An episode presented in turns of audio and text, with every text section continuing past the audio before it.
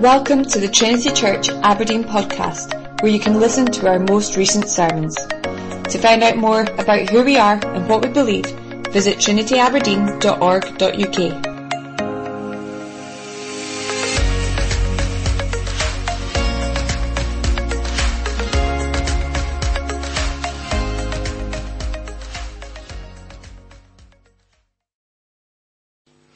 Well, let's hear God's word together. James chapter 4 is where I'm reading from and preaching from this morning.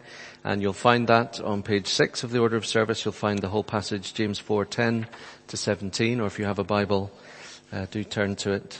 Do turn to it now. James chapter 4 and reading from verse 10. I think verse 10 is the central command in this chapter, the main thing that everything else, it's like the hub of a wheel, all the other commands flow out from this central, central command in verse 10. Humble yourselves before the Lord and he will exalt you. Do not speak evil against one another, brothers. The one who speaks against a brother or judges his brother speaks evil against the law and judges the law. But if you judge the law, you are not a doer of the law, but a judge. There is only one lawgiver and judge, he who is able to save and to destroy. But who are you to judge your neighbor? And then here are the verses we're going to look at in particular this morning. Come now, you who say today or tomorrow, we will go into such and such a town and spend a year there and trade and make a profit. Yet you do not know what tomorrow will bring. What is your life? For you are a mist that appears for a little time and then vanishes. Instead, you ought to say, if the Lord wills, we will live and do this or that. As it is, you boast in your arrogance. All such boasting is evil. So whoever knows the right thing to do and fails to do it, for him it is sin. Amen. Just a couple of years ago, we worked our way through the book of James together. Some of you here today will remember that, working our way through this book. And we looked at chapter 4 verse 15. Just look at that verse again. Instead, you ought to say, if the Lord wills, we will live and do this or that. When we looked at that verse, I explained how generations of older Christians often included the phrase God willing in their letters or emails or in conversation. You've probably heard people say that. I'm going to do such and such a thing, God willing. I'll see you next year, God willing. Some people say, I'll see you next year, DV, the Latin, Deo Volente, God willing. And as I preached that sermon a couple of years ago, I commended that old fashioned practice to us as a church family. And some of our younger people, I think with tongue in cheek, every time they spoke to me, everything they ever said to me when they texted or emailed, they always said, God willing included it uh, in all in all their conversation with me. I love these verses that we're looking at, these verses that we've just read together. I believe them. I love their picture of life in God's hands that they give us. I love chapter 4 verse 15. So, why did COVID-19 bring my world crashing down around my ears in 2020? After taking specific time in our church family life together to look at and growing to love the idea of saying and believing God willing, why was the loss of my daily routine such a devastating blow? How did the massive alteration of my plans come to be for me such a crippling emotional blow, a profound shock to the system? I think it was for most of us, for, for maybe for all of us, wasn't it? If we're honest, just think back to those first weeks, not too long ago now until it was nearly a year. Shock and surprise as we began to realize what was happening around us. That gave way, didn't it, to upset and grief. And you began to take your diary and just to cross out all the things that you had planned one after another. All our best laid plans for the year fell, didn't they, like skittles in a bowling alley? Why was it such a profound shock? Well, I think the answer is this. I've been thinking about it this week. Here's, here's my best attempt, attempt at an answer. As we move through life, the world that we live in just constantly dupes us into believing a false story. We become enchanted with a false view of ourselves and a false view of the way the world is. And our heads and our Bibles in front of us might tell us, God willing, but we are immersed in the oxygen of the world that says, me willing. I willing. I am in charge and I will decide. And 2020 then came like a wrecking ball into all our lives to show us just how quickly and how easily we believe that, that lie. I suspect all of us this morning believe chapter 4 verse 15. And yet we breathe different air, don't we, every single day. So all I want to do this time together is to give us two things here from James chapter 4 verses 13 to 17. Two things to help you this morning just stand on that oxygen line of the world once again, to cut it, cut it off. Two things to help us breathe in the truth of what God says. I want it to be I want it to be a profound comfort for us, life-giving. I want it to be comforting in the Isaiah chapter 40, comfort, comfort my people sense. Not, not a warm, cuddly blanket, but putting strength into us kind of comfort. Two things. Here's the first one. Number one, friends, don't plan 2021 forgetting what you are. Don't plan 2021 forgetting what you are. Two things not to do, and there's the first one. Don't plan your life forgetting what you are. See, if you look at verse 13, what, what James does is he takes us from specific diary deliberations, the kind of decisions we all know, or at least that we used to know, didn't we? Today or tomorrow we will go into such and such a place that's just a generic example. All the daily details, daily decisions we face, where to go, what to do, when to do them. We have hopes and plans and dreams. And James takes us from that place in verse 13 that we all know so well, and he bursts our bubble with the one big picture thing we forget almost every day. Verse 14. Yet you do not know what tomorrow will bring. What is your life? For you are a mist that appears for a little time and then vanishes. I need to ask you this morning, as you sit here, have you forgotten what you are? You are a mist. You are here for a little time and then gone. It's an amazing phrase, isn't it? Nestled in the middle of verse 14 a little time. A short while, a moment, and then you will vanish. 4th of March 2007. Do you remember that particular evening? Do you remember the haar that came in off the North Sea, covered Aberdeen?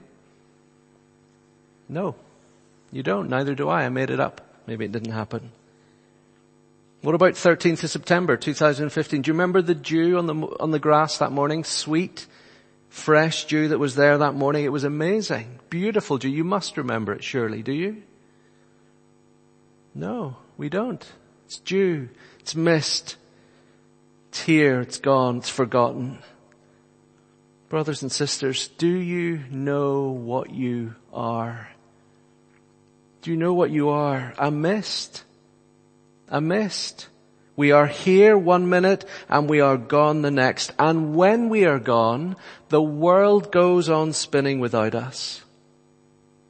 Some of you will have seen uh, the picture that I put on social media this week for this sermon. It, it's the picture that appears at the start of the online video for this sermon. It, it's a picture of skyscrapers way up high in the sky and all around the skyscrapers is mist. The skyscrapers are just poking up above the top of mist.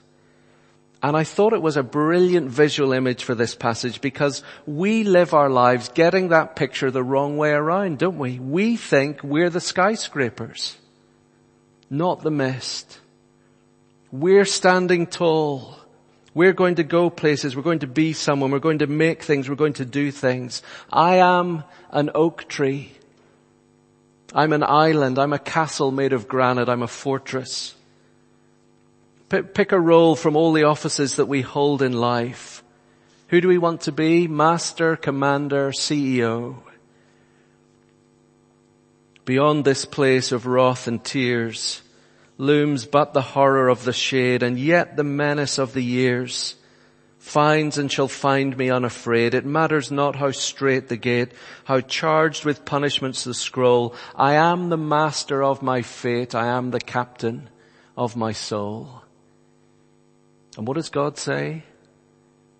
Not so much. Not so much. You are a mist, a vapor. Psalm 103, the life of mortals is like grass. They flourish like the flower of the field. The wind blows over it and it is gone and its place remembers it no more. What was your great great grandfather's name? What did he love? What did he hate? What did he do? What did he achieve in life? Wonder if any of us here, maybe one or two might know the answer to those questions in our family. For some of us, even in a small group like this, for some of us, I think this is quite hard to understand, isn't it? We are young. I see it in my own children, particularly my boys, as I try and compete with them physically. To be young is to feel immortal. You feel like you're never going to die. Have you got your bike helmet on? Have you got your lights on your bike and their eyes roll? Come on dad, relax. We're, we're in school or university. We're about to get a, a job or get married. We've just started a family. The world is our oyster. And James says, yes, but you will float through time and in no time at all be gone.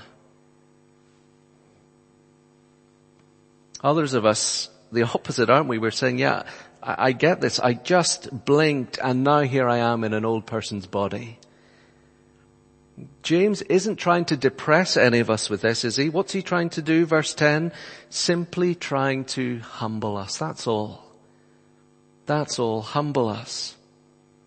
Verse 16, he's trying to stop us boasting in our arrogance. Friends, do you believe today that there are worse things in the world than dying?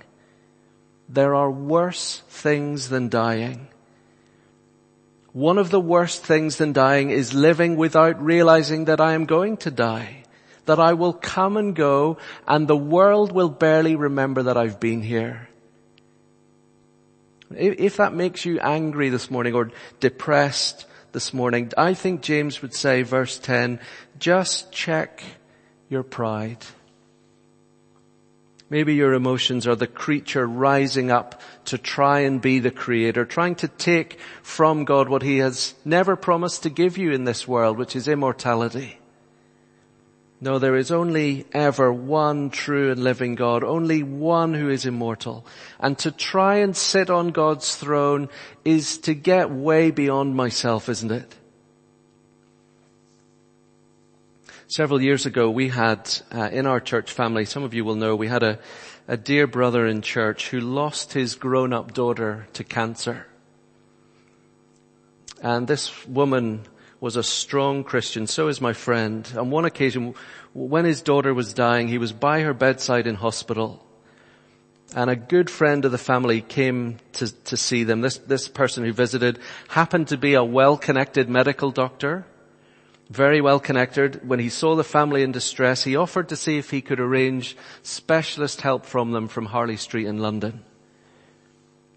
And my friend expressed his great gratitude for that offer of help. But then he also said to the kind doctor, he said to them, remember, we all come to this. We all come to this. Uh, when I think of that, that so often moves me to tears, even now when, when I think of this man's profound grasp of reality in the face of death. His own daughter's death.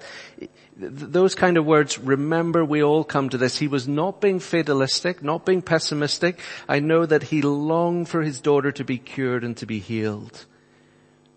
And yet at the same time he had simply deeply learned what he was. I want to ask you this morning, what difference, what difference might it make to your 2021 if we really believe that we might not see 2022?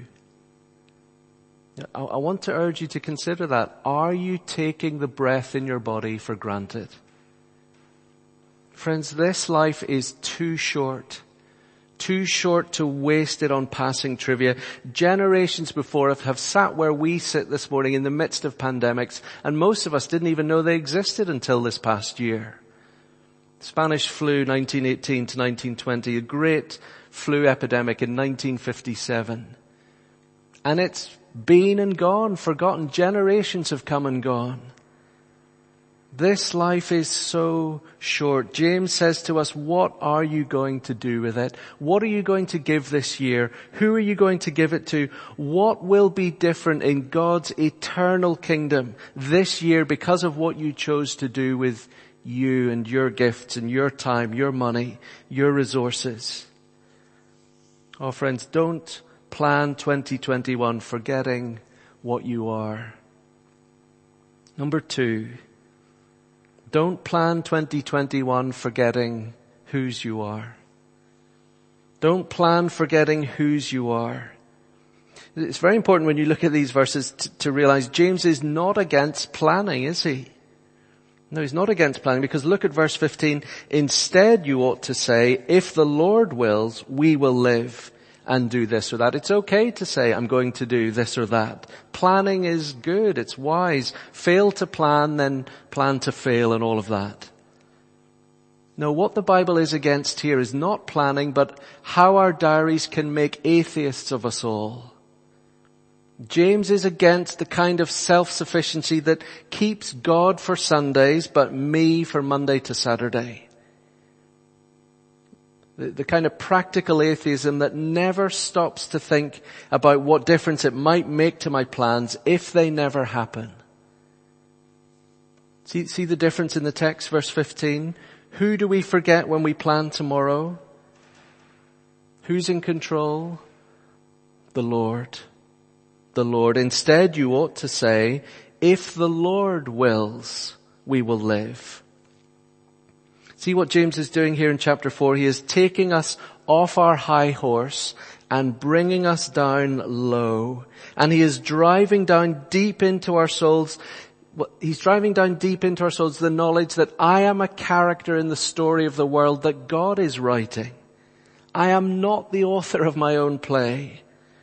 God is the author, the playwright, the one painting the picture, the glorious picture of all of world history. And in the center of this picture is a throne.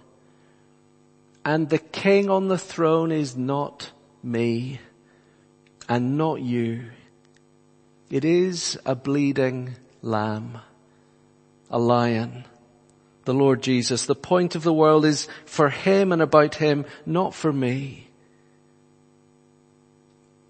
I want to ask you again, do you know the kind of humility here from verse 10? The, the kind of humility, not, not the kind that quickly says God willing, that quickly says DV, but no, the kind of humility that gets out of bed in the morning and says, it is because of the Lord's mercy that I am not consumed. His mercies. Oh, my feet touched the ground this morning. What a mercy. I want to try and put this in, in very real terms first. It's easy to look at verse 13, isn't it? And I guess because of the pandemic, we're not making these sorts of plans our we, or saying these sorts of things. It's easy for us to look at verse 13 and say, well, I, I wouldn't think about the future like that, going here and there and trading and making a profit. But let me put James chapter 4 verse 13 into modern language. Okay, if you look at it, here, here's what I think it is for us in modern language. Come now, you who say 2020 was a terrible year. Good riddance to 2020. In 2021, we will get our lives back and return to normal.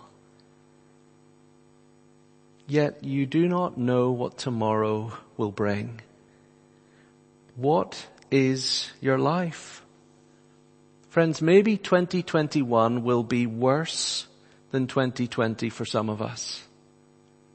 Our confidence and hope is not in the calendar, is it? It's not in the passing of time. It's not in what our government leaders tell us will happen or what our NHS chiefs promise will happen.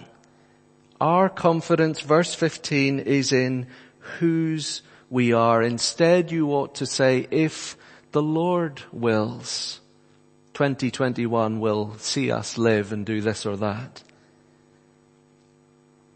Can I encourage you today more than anything else to just drink in deeply that you are not your own.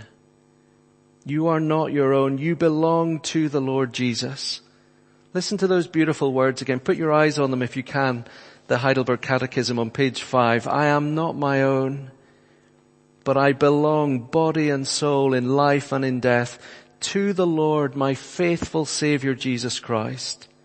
He has fully paid for all my sins with his precious blood. He has set me free from the tyranny of the devil. He watches over me in such a way that not a hair can fall from my head without the will of my Father in heaven. Who is this Lord that you belong to? Do you see how safe you are? How, how, how strong He is? You know, la- last night we watched with our older children, we watched the film Sully. Some of you will have seen that amazing film about an amazing miracle, 2009, flight 1549 that landed on the Hudson River. And it's one of the, the beauties of filmmaking and storytelling that although we know the story that the plane landed safely, every single passenger got off the plane, you, you know how it ends before it even starts, and yet it's the wonder of storytelling that my children literally were physically sweating with tension as this plane comes into land. And the, the sheer beauty and emotion of being saved. You, you, see people get off the plane phoning loved ones and their, their whole body is shaking with joy. They cannot believe they are alive. Saved, rescued, held, secure, that the life they thought they were about to lose given back to them. That's what the Heidelberg Catechism is saying, isn't it? You belong body and soul in life and in death to someone who has fully paid for all your sins. You are safe, secure. If you're young, wondering about your future at university, heading off to university, wondering whether to go, wondering what the future holds, do not plan this year ahead, forgetting forgetting whose you are and who is in control. Your job, you look at the year ahead and wonder will it still be there in a few months time. You are in the hands of a loving father. Your relationships, maybe, maybe one relationship has just ended. Maybe one is beginning. Maybe the future is totally uncertain for you. Maybe you're hurting. Do you know that if there is no God in the world, then bad luck. Some people get it and some lose out. The world is a brutal place. You just get mashed by the machine. All there is is blind, cruel, cold fate. But if there is a God and if the Lord Jesus Christ is real, do you know you are in His hands? If the Lord wills. The Lord the good Lord, the tender Master, the gentle Savior, the one who loves you and knows you, who knows what is best and right for you if He wills. Let me say this as well. If you are despondent as the new year begins, it's very easy to be despondent often for many of us at the start of a new year. And this year in particular, if you're despondent, let me ask you to check your gratitude meter. We, we all have a gratitude meter. I think actually it is our primary emotional control. We're either grumpy or grateful. It's how, we're wired. And one of the things that happens when we are deeply, truly, fully, joyfully, joyfully knowing who we belong to, one of the things that happens when we know whose we are is that gratitude grows. And boasting dies, doesn't it? We come to realize that all of life is a gift we don't deserve. We just wonder at the mercy and patience and kindness of God. G.K. Chesterton said this about gratitude. He said, you say grace before meals, alright? Okay, that's what we all do, isn't it? You say grace before meals, we pause, we pray. But, Chesterton said, I say grace before the concert and the opera. I say grace before the play and the pantomime. I say grace before I open a book. Grace before sketching, painting, swimming, fencing, boxing, walking, playing, dancing. I say grace before I dip my pen in the ink. I don't think there's any way you can live like that or speak like that or, or, or have that kind of over, overflowing sense of sheer wonder at being alive in God's world unless you know whose you are. The good and faithful Savior. So I want to wish you, dear brothers and sisters, I want to wish you a very happy new year, but not in the way that everybody else does around us. I want to wish you a new year where you know that every day you have comes from the Lord. Every moment is sent by Him for you and I to live in. James chapter 4 says to us, so what will you do with it? Whose empire are you going to build? Whose kingdom will you serve this year? Amen.